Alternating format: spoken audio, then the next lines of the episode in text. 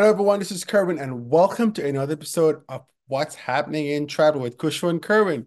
Kusha is not here today.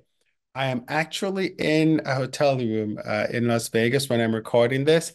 The hotel room lighting is terrible, so there's all kinds of weird shadows and everything on it if you're if you're watching this. But uh, I wanted to talk to you a little bit today about uh, well, what's happening in travel, right? Uh, my background today is actually a Boeing 737 uh, MAX 9. The reason why the Boeing 737 MAX 9 is my image today is because we've had an incident. Now, the, in aviation, there's incident and accidents. Incidents is usually when something happens to an airplane and no one dies, then it's an incident. But if somebody dies, then it becomes an accident either way, the National Transportation and Safety Board, which is called the NTSB, is responsible for in investigating uh, this type of thing. And actually, um, quick aside, I actually wanted to work for the NTSB at uh, some point in my aviation career, but it just never materialized. Uh, so the some facts and what I'll do, I'm actually gonna go to the Alaska Airlines website because they have the uh, correct information in there. And actually, what I what I am gonna do is uh, share my screen because I think that's probably the easiest way um, to get the information to get the information um, out. So I'm just just gonna share my screen. And all this information is actually on the Alaska Airlines website. So if you want to go check it, you can. They have a link at the beginning uh, that links over to it. So I'm just going to go ahead and share my screen. And okay. So you should be seeing my screen now. Yeah, I think you are. Yeah, you are seeing my screen. Okay, perfect. So um basically at 7:55 Pacific time on January 5th, which is I'm recording this on the 6th, so this is yesterday. Uh, which is actually it's 8:15, so it's just a little over um an hour, uh, 24 hours ago. Alaska Airlines flight 1282 was going from Portland, Oregon to Ontario, California. It experienced an incident uh, soon after departure. The aircraft landed safely back in Portland with 171 guests and six crew members. They and they just you know safety for um, customers is their tantamount um, responsibility, etc. But typically, what happened is uh, just right after takeoff, there is a little on on the on the Max 9 and also the 737-900ER, there is a, a, an extra door. Now the reason why there's an extra exit door on the on this aircraft is because um, if you have a certain number of I don't know the exact numbers, but you need to have uh, enough exits everyone can evacuate. If you have a certain number of of um, seats on the airplane in this particular this particular uh, Max does not have the required seats, but it's using the same airframe. So if a customer comes to Boeing and say, "Hey, we're going to put this many people in," then all they need to do is just you is just make that door an actual exit. When they don't make it an actual exit, what they do, they cover it. And in the industry, it's called plugging. And in essence, they put something over that door and you still have a window, a little window in it, um, but the, the door doesn't exist and it's covered over. And as a customer, you can't see it. As an aviation geek, you will see it from the outside because it looks like a little, it actually looks like a, an exit door uh, outlined. Um, but it, it's it's carefully disguised, so you don't, you know, as a customer, you don't care about it. Well, that that plug popped out of the airplane and uh, luckily, there was no one sitting at that seat. And when it came out, of course, the aircraft depressurized, the oxygen mask came down, crew went into emergency mode. They circled and then they came back and landed, and they landed safely. Some people were injured, um, as you can imagine. But I think the, last thing I read said every, everyone has been cleared. So as a result, uh, Alaska put out, you know, some statements uh, about um, the impact of the flight. And as someone who's actually worked in this part of the industry, when I used to work in airlines, um, every airline has a special team that will take care of incidents, so or accidents. So whenever something happens, this team gets dispatched or uh, or is activated. I was on the web team, so I was responsible for communicating all the information that you would see on the website. And so I would get I would gather all the information.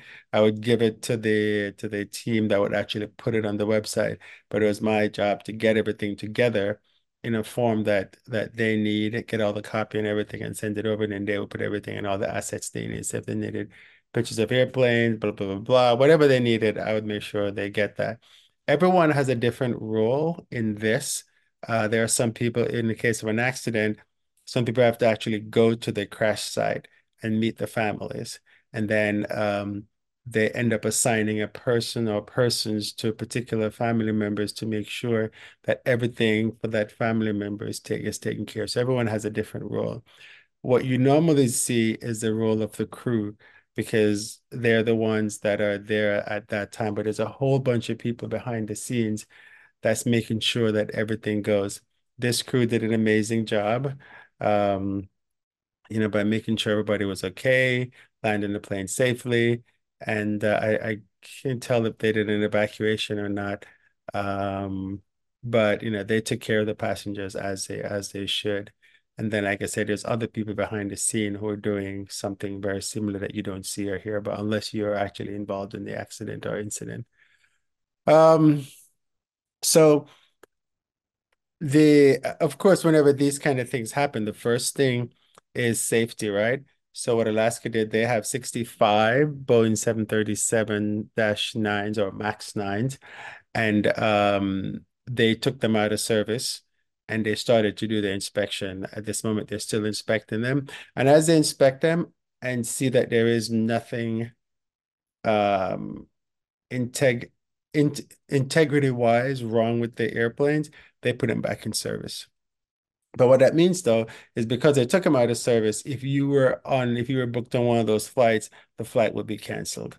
And what they would end up doing is rebooking you. So that would affect you. Now, the um, the FAA later came out and said um, all the airplanes, all the MAX 9s in the US are grounded or passing through the US um, or grounded. And this happened at um, uh, let's see. Uh, trying to see what time this happened, but this happened earlier earlier today. I can't find the timeline here, but uh, this ended up happening earlier today where the FAA.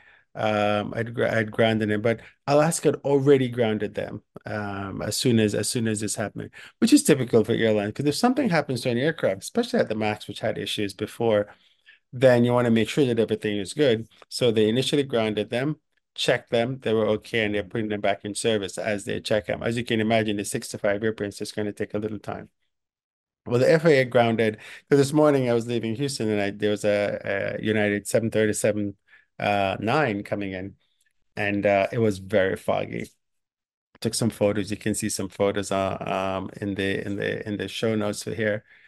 Uh, and they weren't grounded at the time. This one was coming in from Baltimore to Houston. It's like a 6 a.m. flight or something like that out of Baltimore, a very early flight, because it was about 8:30 or so when it landed, just before 8:30.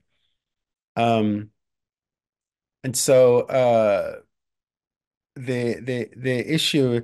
Oh, so the FAA decided we're going to ground all the all the Max nines in the U.S. and we'll figure out what's going on with them. Now, no one knows yet the cause of the accident or the incident. All we know is that the the plug uh, popped out and uh, the aircraft depressurized naturally, and um, the oxygen mask came down, and the crew did what they're trained to do. So this air, so the airplane is now sitting in a hangar somewhere, and they're looking at it, and the NTSB, the National Transport and Safety Board, have come in and taken over the investigation, and so they're going to figure out what is wrong. Problem with everything is that um, we're in the age where everybody wants to know everything immediately. Um, with every with aircraft incidents or accidents, you don't know anything immediately because it takes time. So they're going through to figure out, well, what really happened uh, which is why they Alaska did the inspection because because if something was going wrong with these planes, they want to make sure that and because this is new, this this one came I think October, the end of October, October 31st was when they actually got this particular uh, aircraft. Um, so just be patient. Um, United is also ins inspecting theirs, and as soon as they inspect them and find there's nothing wrong with them, they're putting them back in back into service, um, so people can get where they where they need to go. The there is talk of um, the Boeing 7 737-900 extended range, which is 900 ER, also has the same technology where it has a plug. These airplanes have been operating for a long time. I've flown in them myself many times. I've flown the MAX 8, the MAX 9, the 7 anyway. Um, and they've been, you know, this the, the technology that they're using is is either the same or very similar. Uh, so if it was just something wrong with this production line that came out on the the 31st, then they'll go, you know, look at all the airplanes that were made during that time. Um, I I have not heard of any grounding of any other MAX 9s around the world just yet because there are other operators that operate them. In the US, it's only um, it's only United that operates the the Max Nines and um, Alaska, so it only affects those two airlines. So um, I don't think I have any. I think that's about all the. I was just gonna stop sharing my screen. Um, but if you are on, if you are on um, uh, they they this is what uh, ask up the early stage. Here the details we can share, and they shared everything that they can share. Um, again, there's always speculation. There's always people making up stuff. There's all these experts that come out of the woodwork. Um, you know, but just know that the NTSB is on the case. The FAA has grounded the airplanes. The airlines are testing them and checking to make sure everything is good. And once they find that everything is fine, they put them back into service. But in the meantime, you will have cancellations and you may have, of course, um, some delays. If you have a cancellation, the airlines are going to rebook you anyway. Um, but so just contact them. Um, you know, th that that's all the information that that I have. They don't know why it happened.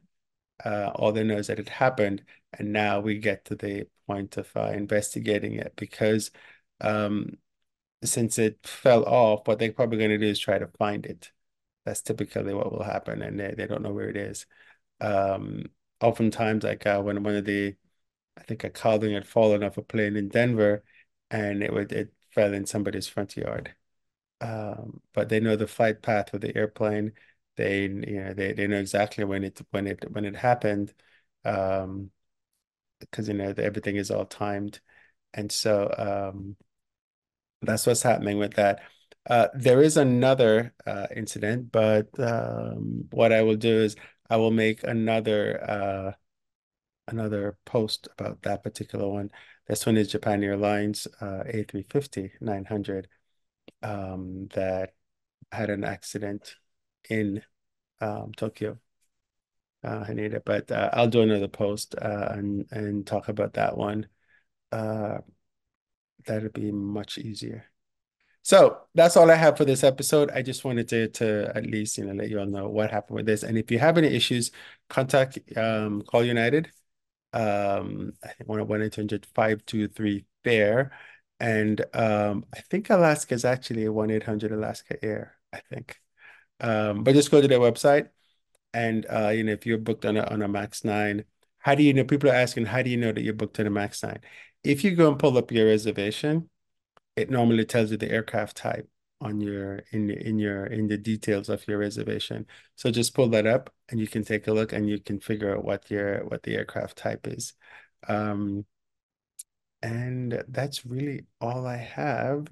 Uh, I don't have any questions or anything that came in um, uh, the last week or so, but uh, I'll make sure that this gets put up as soon as possible. Um, but if you guys have any questions or anything at all about this, leave a note below or send me an email feedback at passrider.com. And uh, this is Kerwin with What's Happening in Travel with Kusha with Kerwin. Have a great flight and talk to you soon.